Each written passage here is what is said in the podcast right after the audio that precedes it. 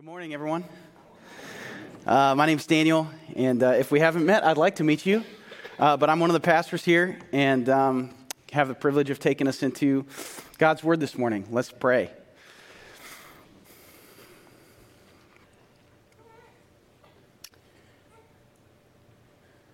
Heavenly Father, we just again this morning want to admit that we come to you um, needy as little children. And Jesus, you said that unless we become like little children, we can't enter the kingdom of heaven. So that's how we come to you this morning, recognizing that we have nothing to bring, um, but that you have chosen through your Son to delight in us, and that if we accept your invitation, that we can become children of God. And so that's what we want to do. And even in a fresh way today, if we've already stepped into that relationship with you, again, we just want to acknowledge, we want to lay down kind of our some of our adultness that we try to bring to you. And we just want to lay it down this morning and just ask for your help um, recognizing that even if we want to understand your word rightly that we need your holy spirit to teach us this morning. And so we just ask that you would do that. Would you speak to us? We thank you in a room this size. Um, and with so many people coming from so many different backgrounds, and we've all had different things going on in our lives, um, even just this last week. And you know how to meet us exactly where we're at and to speak directly into the reality of our life right now, what we need to hear from you. And so we just trust that you'll do that this morning. In Jesus' name, amen. so, um, I have been, you know, I, I don't know about you, but just be, being a dad, um, and happy Mother's Day, by the way. Uh, moms are amazing. So I think my mom will probably watch this at some point. So, hi, mom, I love you.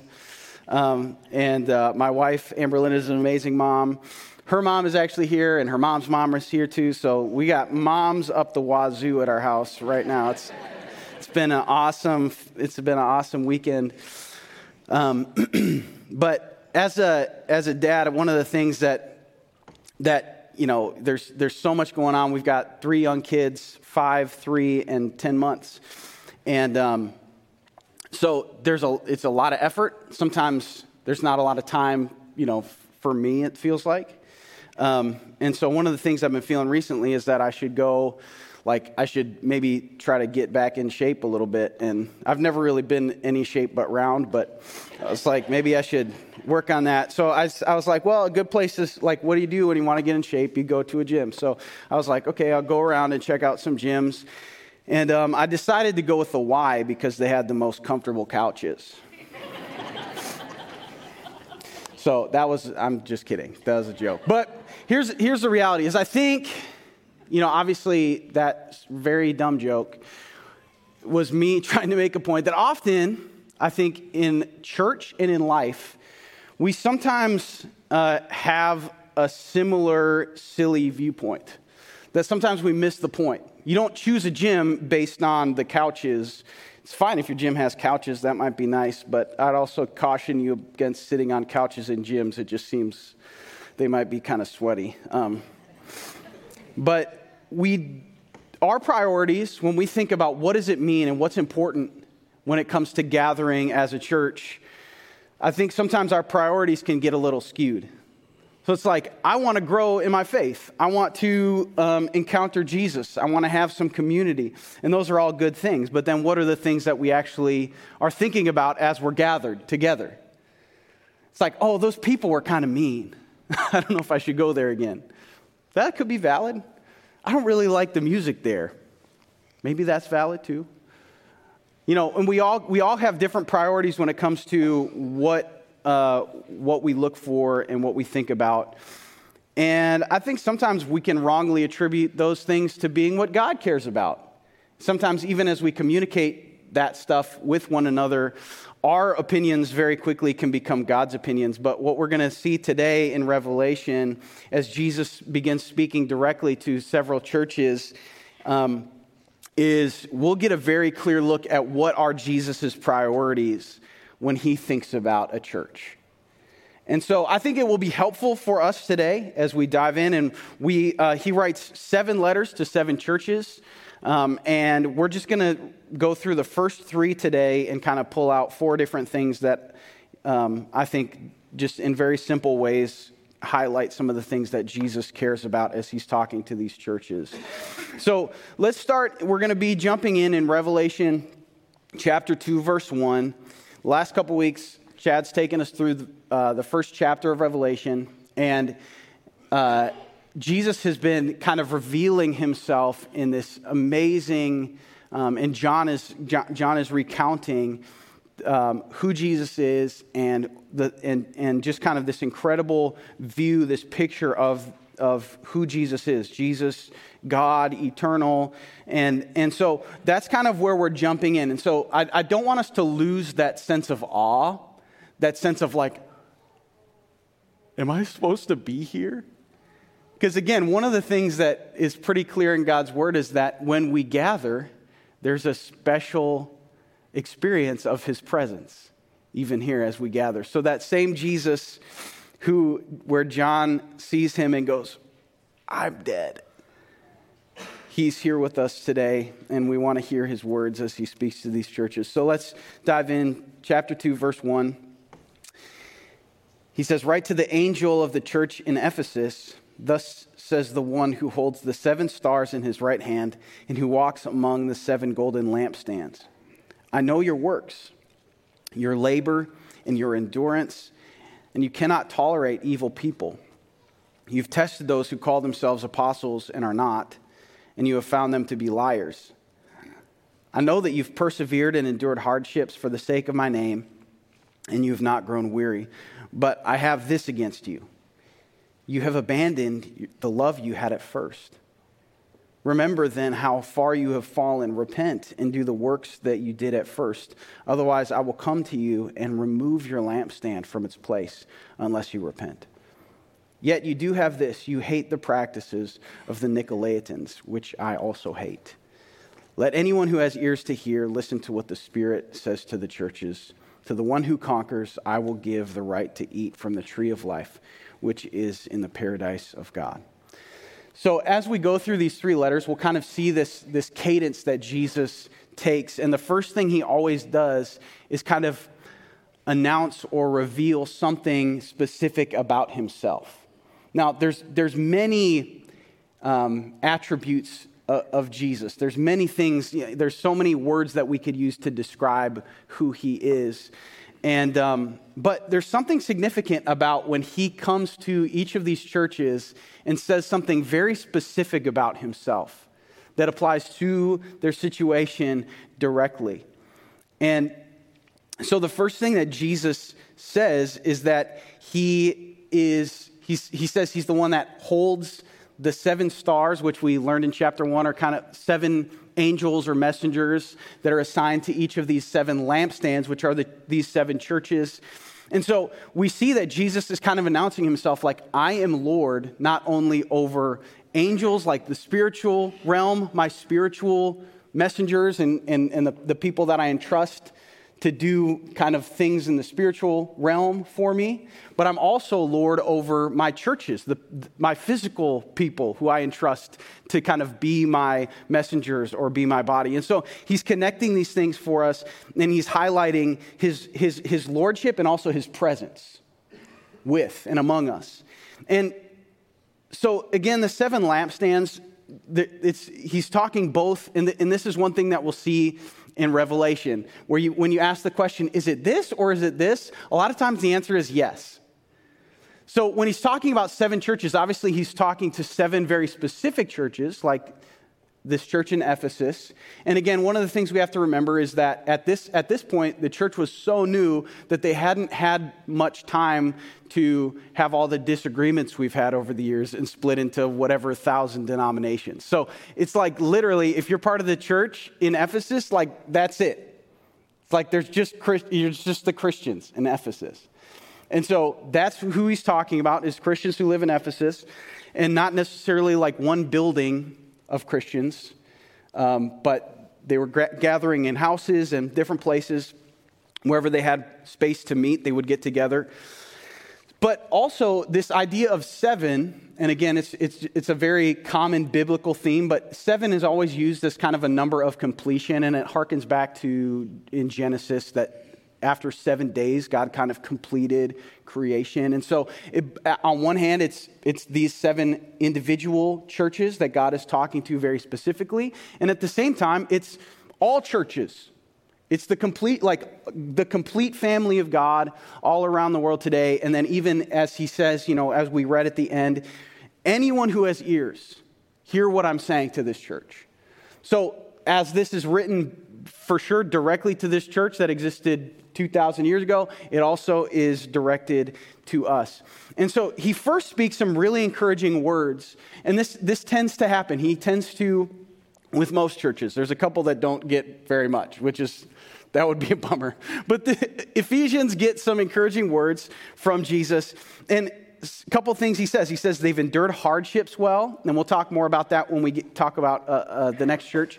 Uh, but they've endured hardships well. And the other thing that he says kind of specifically is that they have guarded the truth against false apostles and false teachers. He also talks about the Nicolaitans, which we'll talk about again in, in the uh, uh, coming church. But um, the first thing I think that Jesus, we see that Jesus cares about and that he's commending this church in Ephesus for is Jesus wants a church that has solid theology. And I think this feels natural to see because I think this is something that we tend to care about a lot in the West. Um, we have a lot of people that spend a lot of time studying and doing a lot of, you know, studying the scriptures and, um, and also like when most people, I, I think a lot of Christians, when they are looking for a church, they're trying to find one that kind of matches with what they've discovered to be what they think is a, kind of a sound theology. So this sort of makes sense to us. It's kind of like, I think to me, it's like the least surprising one. Uh, but he's commending this church for their um, for their solid theology and that they, they have a good sense of what is true and what is not. When people come speaking false things, that they are able to recognize that. And um, the reason that Jesus cares about our theology is because he wants us to truly know who he is. People can tell you all sorts of stuff about Jesus. And people who, who aren't even Christians, they have a lot to say about who they think Jesus is and was and what he was about. But who is Jesus really, and what is he about? What is his mission? What does he care about? And these are the things that we, again, we want to go back to God's word and see what has he revealed about himself. Because people have, eh, eh, I mean, have for sure since Jesus came, they've always been trying to make Jesus be about whatever their agenda is. And it's part of the reason why he was crucified, because he wouldn't get behind the agenda of the Pharisees and the Sadducees, kind of the, the ruling religious class at the time, he wouldn't get behind their agenda, which was kind of to be this arrogant religious ruling class that had some authority and power. And Jesus wouldn't, wouldn't get on their page. And so they didn't like that about him. And one thing I think that always is, is just prevalent wherever you go, and even, in our, even for ourselves personally, that we, um, we can make Jesus in our own image very easily. It can very easily be our opinions that it's like, oh, I just, I feel good about this. And you know what? I think Jesus feels good about this. But we don't really always know if we're not coming back to his word. And so, again, it's just something that really matters to Jesus. He wants us to know who he is. And we, you know, so we're faced with false teaching all the time. I think it's it's a little more obvious, hopefully, to us when it comes from outside the church. But we, you know, we have cultural messages all the time that aren't necessarily true. And it's not always about God and our theology, um, theology meaning the study of God, right? But uh, it just, just the way that we view life and, you know, just different cultural message that, that we can pick up along the way. Um, but I think it's, it's most dangerous, and what Jesus is co- commending them for specifically is that when it's somebody who comes and they either open the Bible or in some kind of some way they kind of take this authority that this is what God wants, this is what God cares about, this is what God says, and they're either, you know, applying the Bible wrongly, they're adding to it, they're removing things from it, they're twisting it to their agenda. And certainly we do need to be on guard against false teaching. It's important. And I mean, again, even, even in our space here, I hope that you're not just taking what we say at face value, that you weigh it against God's word, and, um, and, and that, you know, certainly uh, there should be some back and forth uh, even in our gatherings. But, you know, some of the things that, uh, that people will say, kind of, that, that you can find this stuff anywhere. Like, um, just a general false teaching that you'll hear is God wants you to be happy. And it's like, wow, that's great, because that's what I want too. I'm, I'm glad that we're on the same page. And here's the thing is like, does God care about our happiness? I think yes. Not always in the way that we think, though. Right? He certainly wants us to have joy and to have peace and to find a place of rest in relationship with Him. But it's not always the way that we want. And so we personally can be in danger of misinterpreting God's word, even just me opening it by myself and reading it, taking things out of context, twisting things to what I think or what I want. And so I think that's part of the reason why it's important that we continue to gather together. Because the way that God speaks now in his church is in community. So if I open God's word and I see something, I bring that up in community and people can test and weigh that and be like, does that seem accurate? To what I see in, in Scripture. And sometimes it might be like, yeah, that's, that's a really good insight. And sometimes it's like, no, Daniel, you're dumb. And either way, it's good that we do that. It's part of the reason why we gather. We don't gather just so we have this one person who's like the expert that just tells us everything to think. We, we gather around God's word and together collectively uh, hear from his spirit through his word. And so there should be, especially here in, in our church, you know, this is the place that we have some control over because we're here. we get to interact with one another and we get to, uh, there should be some push and pull and some loving correction and some encouraging one another. And I, it just made me think of, like, in the case of, of um, Priscilla and Aquila, they saw this guy, Apollos, who was teaching, and they're like, uh, you're doing a great job. Couple things that you should clarify, though. You're, you're getting a couple of these couple of these details wrong. So they come alongside and they help him out. So that's a case where it's like this guy genuinely cares about what God's word says, Apollos. He's like, I really want to I really want to teach God's word to people. He's doing it from a genuine heart. He really want like he has a reverence for God's word and that kind of stuff, but he's just not quite there on some things. So they lovingly come alongside and just instruct and teach and help him kind of get his theology straight. So that's one approach, right? And, and I think that's good. I hope, I hope that's kind of what we experience around here is that we can come alongside and just lovingly help one another have a, have a, have a deeper understanding of Jesus and his word. Um, and, and I think it's important that the gathering is important because uh, what happens a lot, and, I, and I've seen this with a lot of people. There's, there's, there's people that I've interacted with who might have a lot of Bible knowledge, but they don't, they, they don't have a lot of humility for any kind of back and forth. And what often happens is that you kind of see in the fruit of somebody's life how well the scriptures is richly dwelling within them. You can have a lot of knowledge, but just getting siloed by yourself you're not really making God your authority. you're the authority because you're the one whose your own interpretation is the only one that matters to you.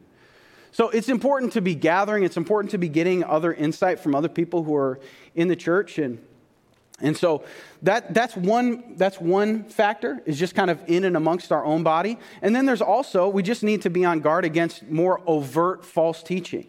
Those who claim to, to, to know God and know what He wants, but they're lying. And so you could go online and listen to countless of hours of sermons on YouTube or whatever. And that's great. That can be encouraging. That can be helpful. I don't want to, you know, I don't want to turn anybody off to that because I think that can be that can be a good thing. But it's also, I think, it's a good thing to ask this person that I'm listening to, what kind of access am I giving them to my heart and my mind? And do I really know the fruit of their life? Because it's, I'll, I'll, just tell you as a pastor, it's easy, it'd be very easy for me to get up here and paint whatever picture of myself for you that I want to paint. I get lots of time to prepare and I can write it all down and read it off a page if I wanted to and give you a very specific image of what I want you to think about me. And if that's the only interaction that we ever got, you might be like, wow, Daniel's a really good guy. And then I go home and my wife sees everything that I spoke about and rolls her eyes because at home I'm a, I'm a big fat phony. And she knows it because she really sees the fruit of my life, that it's not matching up. I can talk a big game up front, but if it's not real behind the scenes, is it even real in the first place? It might be accurate, it could be accurate, or it could not be. But either way, I would just say um, good theology doesn't simply come from study. Any of us could go out there. I, I read like three or four different commentaries on Revelation this week. And those guys had some great stuff, and I could have just plagiarized it all and you would have no idea because you haven't read Beale's shortened commentary. Emphasis on shortened, okay? I need the shortened. Um, but whatever. So, like, it doesn't come simply from study, but it also comes from putting it into practice. And that's what, I mean, James talks about this. Jesus talks about these things, that taking his words and actually putting them into practice. That, that good theology is about putting it into practice. See, on, on, the, on the flip side, versus some you know, guy on YouTube that you could watch, on the flip side, I, I think about my dad. I know my dad really well. I've seen him in lots of different kinds of circumstances. And I know that his, I, I've seen the fruit of his life. It's good fruit. I know that his intent when he is when we're when we're interacting, when he's offering advice or he's pointing pointing me to something and teaching me something. I know his, uh, that he, he loves me and his intent is to, you know, do what's best for me. So I, have, I am very, very open to anything that my dad has to say. Now, of course, I still test and weigh that because it's, it's my responsibility what I do. I'm not going to stand before the Lord and say, well, my dad said this or so and so told me to do this, so I did it. And, you know, I'm accountable for my actions and the way that I live my life. But I'm very open to what my dad says because I know him. I've seen the fruit of his life. So these are things that I think it's important that we're thinking about. We're not just looking at the words that people are saying, but the life that they're living as well. Um, and uh, and you know you may have some favorite people that you like to listen to or watch their sermons or, or different teachings that you listen to. I'll just say be a little more guarded if you don't know their life, and just maybe be a little more intentional, testing and weighing what they say and, um, and then interact with other people in God's Word. So, good theology is important to Jesus, but it's not all that he wants. And I think it's a little jarring to hear this praise that he has for this church about their endurance and, and, and, their, and their good theology. And then he says, But you've abandoned the love you had at first. Repent, or I'll remove your lampstand.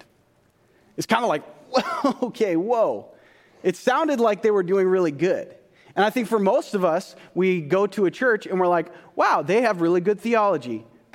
And, and it's like, that's it. And we can just like, sweet, we'll just stay here then. That's important, but Jesus also is thinking about, he wants a church that loves well. It's deeply important to him. In fact, it's so important to him in this, this whole remove your lampstand thing it's like he's saying that you will no longer be a church. You'll no longer be my witness on this earth. I'm going to take that away from you. Because if you can't do it in a loving way, you might have good theology, you might know the Bible really well, but if you can't if you can't actually engage in a loving way, then you're not mine. And it's a little shocking and it's, it, it's, it's convicting, I think, as well, because um, as, as you read, again, as I was reading these different commentaries and stuff, it seemed like every person uh, was taking a different stance on what, they, what Jesus was talking about when he meant like abandoning your first love. So some think that, and you've maybe, you've maybe heard it preached all three different ways, that it's like, their, their, just kind of their love for God, their affection for God, and their intimacy and relationship with Him. Um, others sometimes think it, it just means like the mutual love experience within the church community. And then others take it to mean kind of they've, they've abandoned doing the things they did at first, meaning like being on mission with God, reaching out to uh, the people around them, the lost, the lost around them. And I think we're on pretty safe ground to kind of mix all those things together. Because I think that's how Jesus views love. Um, when Jesus talks about love, he says, you know, when, when he was asked, What's the greatest commandment? He said, Well, the first one is love the Lord your God. But, and he couldn't just leave it at that. He said, But the second is like it love your neighbor as yourself. See, Jesus always connects. I mean, and it's, it's over and over and over again. When Jesus is restoring Peter, he's like, Peter, do you love me? Peter's like, Yes, Lord, you know I love you. He said, Then, then feed my lambs. He does that three times. Like, you love me? Okay, then take care of people. love other people. Or like in Matthew 25, when Jesus is giving this, this view of the final judgment, he says, Whatever you did for the least of these, you did for me. And, uh, and actually, John, who's writing Revelation, writes in 1 John that if you don't love your brother who you can see, then how could you say that you love God who you can't see? So it's just inextricably linked loving God and loving people. And God has given us as the church this mission to make disciples of all nations. And so it just makes sense to me that all of those things need to be happening for us to be considered a real, genuine body of Christ.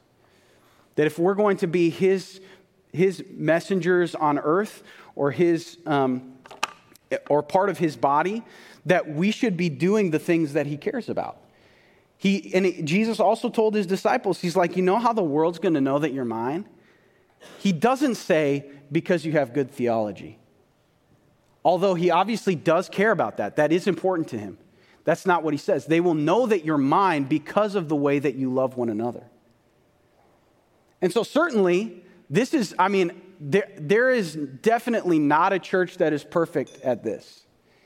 And certainly, we are not perfect at this. But I think it's, it's worth it for us to continue to pursue this and keep asking the question what does it look like for us to love the way that God wants us to love, both having, having a love and affection for Him, for Jesus, but also for the way that we experience that amongst one another, and the way that we do that to those who are outside of our community currently, those who are lost and don't know Jesus. That if we don't love, we stop being a church.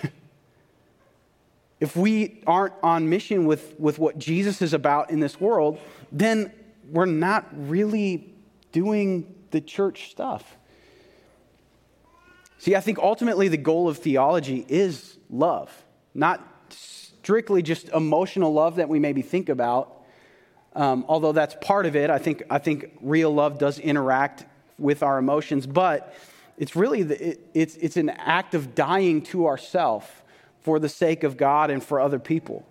Um, and I think that's what good theology really leads us to do. And so the promise that comes at the end, and this is one thing that Jesus does at the end of each of his letters, the promise that comes at the end is he says that um, they will be given the opportunity or the privilege of eating from the tree of life. So again, it's an imagery of being in God's presence, his eternal presence, which gives us eternal life in his presence. And it's also the, the idea of, of, of eating this fruit. It's kind of this idea of just delight and enjoyment and kind of just being eternally satisfied in God's presence. So, Jesus, in all of these things, it's like he's giving some encouragement, he's giving some pretty harsh rebuke, and he's framing all of it between who he is and what he promises us. Okay, so we've got two more churches that we're going to get through. We're going to speed up a little bit, but let's go verses 8 through 11 here. It says, Write to the angel of the church in Smyrna. Thus says the first and the last, the one who was dead and came to life. I know your affliction and poverty, but you are rich. I know the slander of those who say they are Jews and are not, but are a synagogue of Satan. Don't be afraid of what you're about to suffer. Look, the devil is about to throw some of you into prison to test you, and you will experience affliction for 10 days. Be faithful to the point of death, and I will give you the crown of life. Let anyone who has ears to hear listen to what the Spirit says to the churches. The one who conquers will never be harmed by the second death. So, again, in the beginning, Jesus highlights specifically about himself him as the resurrected one. And he does that to a church that's experiencing some significant suffering and, it, and, and is really under the weight of persecution. And I think it's, um, it's not, as, as I read this, it's not what I would want to hear. I just imagine being a being one of the believers in Smyrna and being like, all right, here's the letter to us. And you open it up and you read it and you're like, oh no. Oh no. Are you sure this was for Smyrna? Can we take the Ephesus one instead? because he's like, I know the difficulty that you've been facing. And the next thing you want him to say is, and I'm about to come and take it all away. And it's, he's, but he says, no, it's going to get a lot worse. And you're like, oh no. And I just wonder, as Christians in America, if we have any category for this. I just feel like I don't have any category for this. It feels silly when we talk about persecution. Now, on one hand, I think all of us as Christians, like we all, and, and everybody in life in general, we all experience pain and suffering, okay? And in one sense, it's not really worth comparing one person's pain to another um, because all pain is real pain and it's all truly difficult and things like that. So it's, you know, it's not to roll our eyes at like, oh, that's not really that hard because look at this person. Like, that's not really helpful. It's not really practical. But on the other hand, I think it does give us a sense of context when we think about what these believers are facing, where Jesus is saying, Satan is going to throw some of you into prison. And I think it's interesting that um, he says you know, the devil's going to throw you into prison. Because obviously, it's not like, you know, not the devil himself, but Jesus is again, he, one thing he's doing in all of these churches and all these letters is he is just like elevating to people's awareness that there is a real spiritual battle going on. And he's answering kind of the, the implied question of like, why are things so difficult?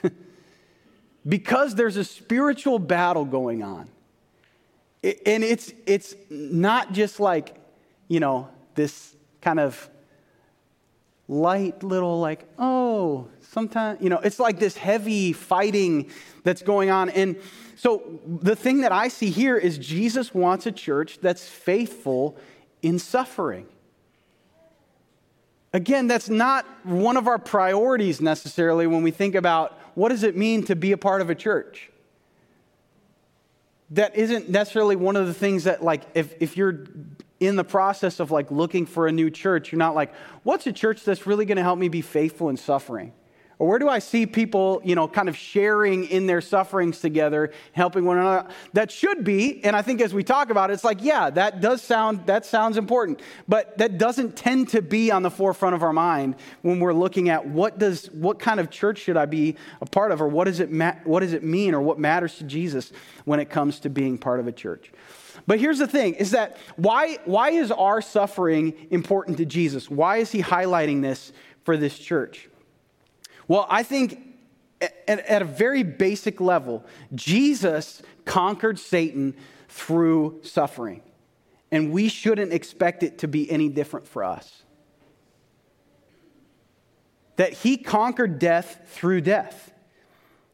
And we see in 1 Corinthians chapter 1, Paul writes about how, you know, he talks about how the foolishness of God or the thing that, you know, God's plans that seem like that could never work is, is wiser than the smartest thing that people can come up with. or the weakness of God, again, in quotes, right? The things that we're like, that couldn't, that would never work. Like, God's like, okay, I need to redeem the world. I think I'm to send my son to die on a cross. It's like, what? That makes no sense. That doesn't work. God, that's not how things work. That's not how you take power. That's not how you conquer. That, but that is. That is how God conquers. And we're kind of, I mean, to, just spoiler alert, but Revelation chapter 12 specifically says that the saints overcame Satan.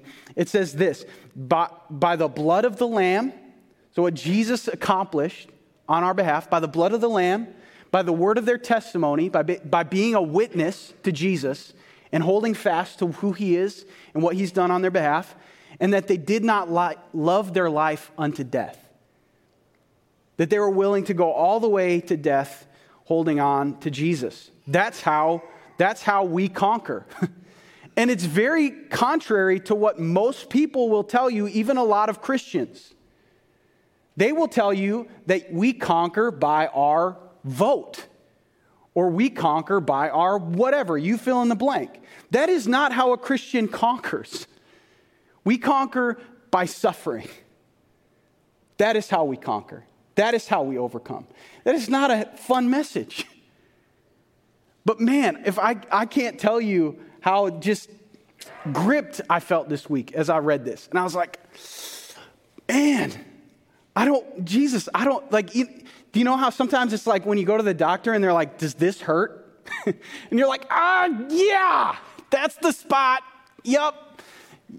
That's what I feel like Jesus does in some of these passages, for me at least. I don't know if you feel that. But this is how a Christian conquers through suffering, guys.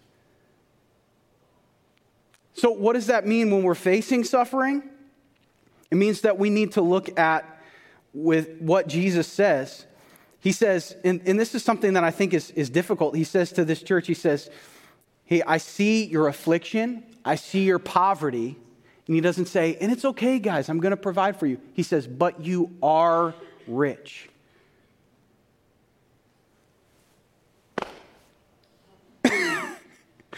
Do you feel, I don't know, do you feel that with me a little bit? It's like, that's not, Jesus, that's not helpful. This is what it made me think of, though. Two things. It made me think of the Beatitudes. she said, Blessed are the poor in spirit. Blessed are those who mourn. Blessed are the meek. Blessed are those when you're, you know, when, when people persecute you. Jesus has a totally different view of what it means to be wealthy, to be satisfied, to be well taken care of. It also made me think of Luke 17, where Jesus tells this short parable where he's like, What servant, when they come in from working all day, will go to their master and say, All right, make me some food now. I've been working hard all day. He's like, No. The servant comes in from their work out in the field. They come in and then they make their master food. And then once all of that is done, then they eat and they say, I was just doing my duty. I'm an unworthy servant. And I think so many, oh my goodness. Again, it just, like to me, it just feels so silly to talk about persecution or suffering, in, even in my own life. Because I feel like I haven't, I, I just have no concept of what that even means for a lot of people and for sure for this, this church.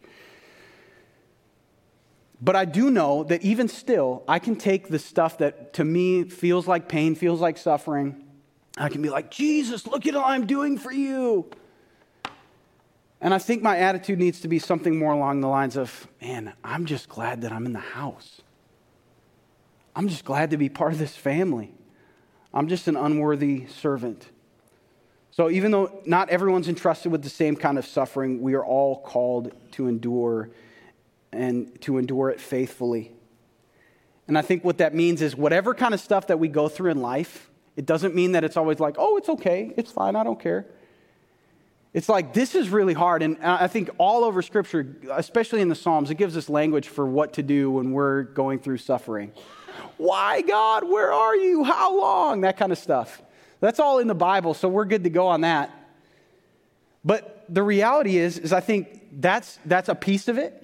The rea- like the way that we go through suffering faithfully is to say, Jesus, this is hard, but I'm sticking with you. That even though I feel confusion, I bring my confusion to you. I feel this pain and this heartbreak and this, you know, I feel totally crushed. I feel totally overwhelmed. I bring it to you. I think that's what it looks like to go through suffering faithfully. And then, you know, ultimately, Jesus has called us to do it to the point of death. Our whole life long, to whenever we cross that finish line. And his promise is that to those who overcome, that we only die once. We only die once, and we'll receive eternal life. So he's framing our suffering now in light of eternity. Scripture has a lot to say about that, but we got to keep moving. All right, verses 12 through 17. Last one, real briefly. Write to the angel of the church in Pergamum. Thus says the one who has the sharp double edged sword I know where you live, where Satan's throne is. Yet you are holding on to my name and did not deny your faith in me, even in the days of Antipas, my faithful witness, who was put to death among you where Satan lives. But I have a few things against you. You have some there who hold to the teaching of Balaam, who taught Balak to uh, place a stumbling block in front of the Israelites, to eat meat sacrificed to idols, and to commit sexual immorality. In the same way, you also have those who hold to the teaching of the Nicolaitans. So repeat, or so repent. Otherwise, I will Come to you quickly and fight against them with the sword of my mouth. Let anyone who he- has ears to hear listen to what the Spirit says to the churches. To the one who conquers, I will give some of the hidden manna. I will also give him a white stone, and on the stone a new name is inscribed that no one knows except the one who receives it. So again, Jesus emphasizes something about himself, and it's this double edged sword. And really, what he's saying is he ultimately has the ability to bring judgment and justice. And so he's framing that. He's saying, because you live in this place where Satan's throne is, or Satan's dwelling place. And not 100% sure. Obviously, again, he's bringing the reality of, of a spiritual battle that's going on. Some scholars think that this has to do with some significant temples that were in Pergamum. There was a, it was a place of a lot of idol worship. They had some, uh, and, and, and some really significant temples um, Caesar's temple was there. They had a temple to Zeus there. They also had a temple to, let me look up this name, Asclepios, uh, which is a snake god of healing. So it could relate to kind of that, that imagery of Satan in Genesis. Either way, Jesus is highlighting that, that spiritual reality, and this battle is happening within this church. And so, what we see uh, in this passage is ultimately, I think Jesus wants a church that is holy that Jesus cares about our holiness. So again, he's highlighting that there's these two kingdoms his and Satan's the kingdom of light and the kingdom of darkness. Different ways that, that scripture kind of talks about that. But there's a spiritual component to everything we do. And he talks about these people, the, the Nicolaitans, and nobody knows for sure what this is talking about, but the best idea comes out of this passage where he's relating the Nicolaitans and, and Balaam. And actually, the etymology of the words is very similar. So it's like Hebrew, Balaam, Greek, Nicholas. And basically, it's like both of the names have very similar meanings, like he who conquers or he who overcomes the people. Um, but basically connecting them to the Old Testament story of Balaam, where he's this guy who essentially was trying to get Israel to sin so that they would fall out of God's favor and then they could be defeated. And so it's like somebody who brings this, um, this temptation to sin into the people of God so that they can be overcome by an enemy. And, um, and so probably uh, there were people who were in, who were in the church who were living this kind of quasi Christian lifestyle where they're like, yes, we believe in Jesus and we, we believe in his salvation, but wouldn't it be easier if we just also participated in kind of these cultural norms? And so I mean, it feels very present to me today, but basically, a couple of the things that he highlights here, and if you remember when we were going through Acts, there's two things that the Jerusalem Council kind of laid out for the Gentiles. Apart from belief in Jesus, like what does it mean to be a Christian? They say you have to believe in Jesus, obviously, but then you also stay away from food sacrificed to idols and you abstain from any kind of sexual immorality. So these are the particular two things that they highlight as important for just like living out your Christian faith. And so I think sexual immorality is pretty obvious to us. Okay, that is all over the place, but basically it's any kind of sexual behavior or sexual experience outside of the, the confines of marriage between man and woman as God designed it. And so, um, especially in these kind of uh, Greco Roman culture, there was a lot of, you know, um, sexual uh, immorality that was associated even with, with idolatry and temple worship and stuff like that. Um, and, uh, and so there's, there's a very strong spiritual component um, that they were like pretty conscious of, that they would, that they would go see a temple prostitute in honor of such and such God. And so they were aware. I think one of the, one of the falsehoods that we believe in our culture a lot of times is that sex is just physical, and we deny the fact that there is really a spiritual component.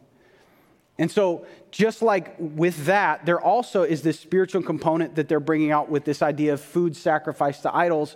Paul goes into depth um, with that in uh, 1 Corinthians chapters 8 and then kind of in chapter 10 too. He talks about not eating food sacrificed to idols. Part of it has to do with people's conscience, but then he also says in chapter 10, he says, even though we know that these are false gods, like Zeus isn't real, or like Caesar is not even alive anymore.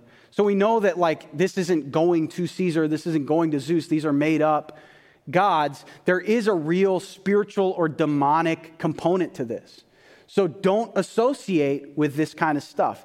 So these are the things that people are like, well, isn't it just easier to just be a part of this stuff? Because here's the thing for them, um, even uh, th- this was such a deep held part of their culture that even like if you were going to go to a business meeting, they would generally have a business meeting in honor of a particular deity of the town that they're going to meet in or something to kind of give them a blessing. So they would like sacrifice and kind of have this meal, this business meal, in honor of such and such a God. And so if you were a Christian and you're like, that's demon stuff. I don't want to be a part of that. That's going to have a real significant impact on your ability to make money and stuff like that. So there's some, there's, we start to see people aren't just doing this stuff because it's like, oh, I just want to do it. There's, there's not just, um, not just a, you know, I want to do this or I don't want to do this. There's, there's real ramifications even into people's livelihoods and things like that. So all of this stuff um, uh, is being connected again, Jesus is connecting it to a deeper spiritual reality. And I just wonder for us in the West, we tend to deny that there's a spiritual reality. We tend to think that everything we do is just a physical thing, it's just material, that's all there is. And what, again, what we're seeing highlighted by Jesus is he wants a church that is holy that what we do in word and in deed is actually things that are in line with his kingdom and his priorities and aren't participating with, you know, as James says, even, even, um, even selfish ambition is demonic. like it comes from hell. So there's, a, there's just this reality that Jesus is highlighting for us. So I know that was a lot. And I was like, Chad, I'll do three churches. That's as many as I could possibly cover in this amount of time. And uh, I'll do my best. And I went over.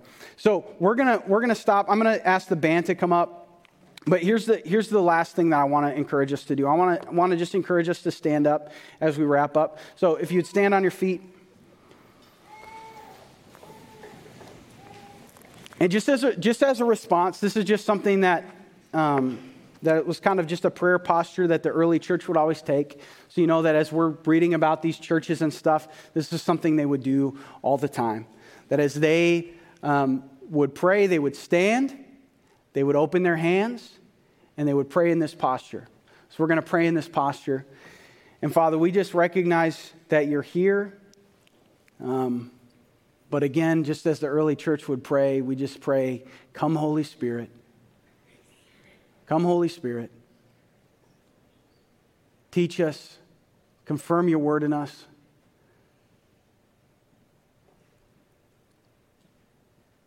And um, I just invite you as, um, as we stand here and wait, the, the worship team will take us into a song, but no kind of, no manipulation or, you know, no pressure or anything. Um, but I think it's important that, again, that, that we learn to be a church that, that moves both, um, not just in our thoughts, that we're not just moved internally, but that if God is putting something on our heart, that we would respond. So, just as a sign of response, I'm just going to invite you, if, if you feel like the Lord is, is stirring something in your heart. And again, I know I did, a, I probably did a terrible job today trying to go through all this stuff and explain it. But Jesus, we just give you access to our hearts today. And so if you feel like he's, he's drawing you this morning, again, no, no hype and no manipulation, but if you feel like he's, he's stirring something in your heart, I'm just going to invite you to, to actually come to the front, not to embarrass you or not to make a, you know, not to make a spectacle or anything like that, but just as a way of, of taking a real step of obedience. It takes a little bit of courage.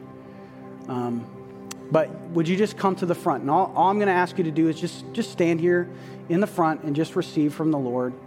And so if that's something you want to do, I invite you to come up here. I'm just going to be up here with you.